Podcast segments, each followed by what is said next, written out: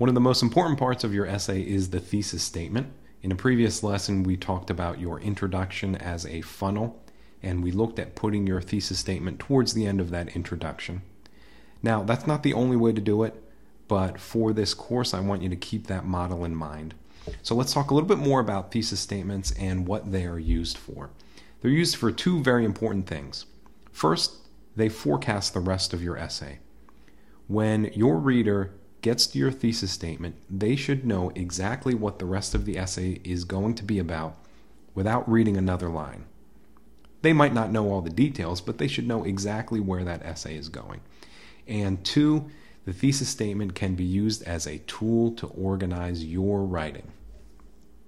Let's look at it a little more closely. Thesis statement has two components, a topic and a claim.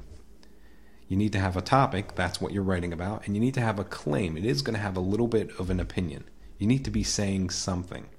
So I have a lot of students that they'll, they'll come up to me and say, Doctor C, I have a great idea for an essay. I want to write about the minimum wage. And I'll say, great, what about it? And they will say, it should be raised. And they're about halfway there to a thesis statement. They have a topic, they have a claim, uh, but it's not together yet. So what I always ask them is this question: what will this essay be about?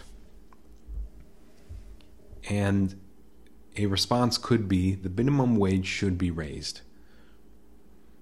That's getting there towards a thesis. Let's, let's build it out a little bit more.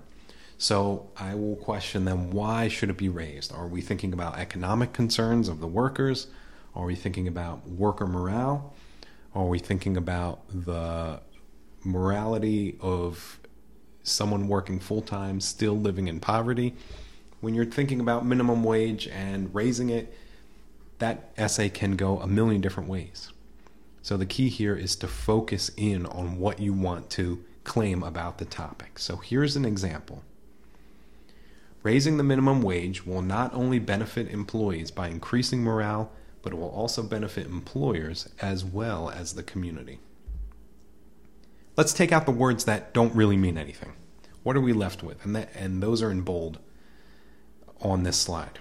We're left with raising the minimum wage, increase employee morale, benefit employers and the community. So again, I ask, what will this essay be about?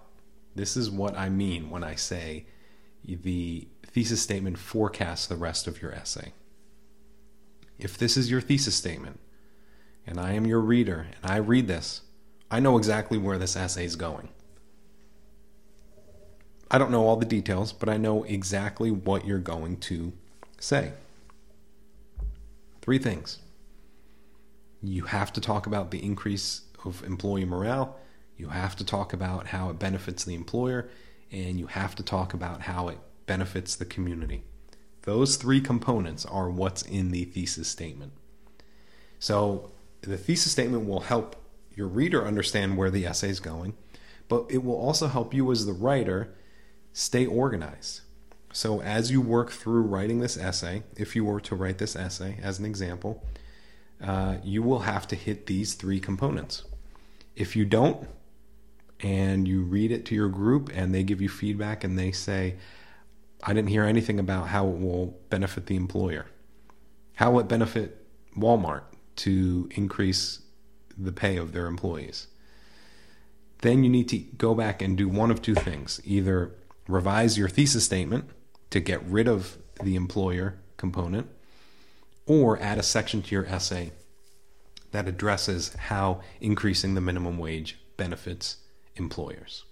So use a thesis statement for two things. One, to forecast the rest of your essay, and two, to organize you as the writer to make sure you have a complete essay that answers all of your questions and makes a very specific claim.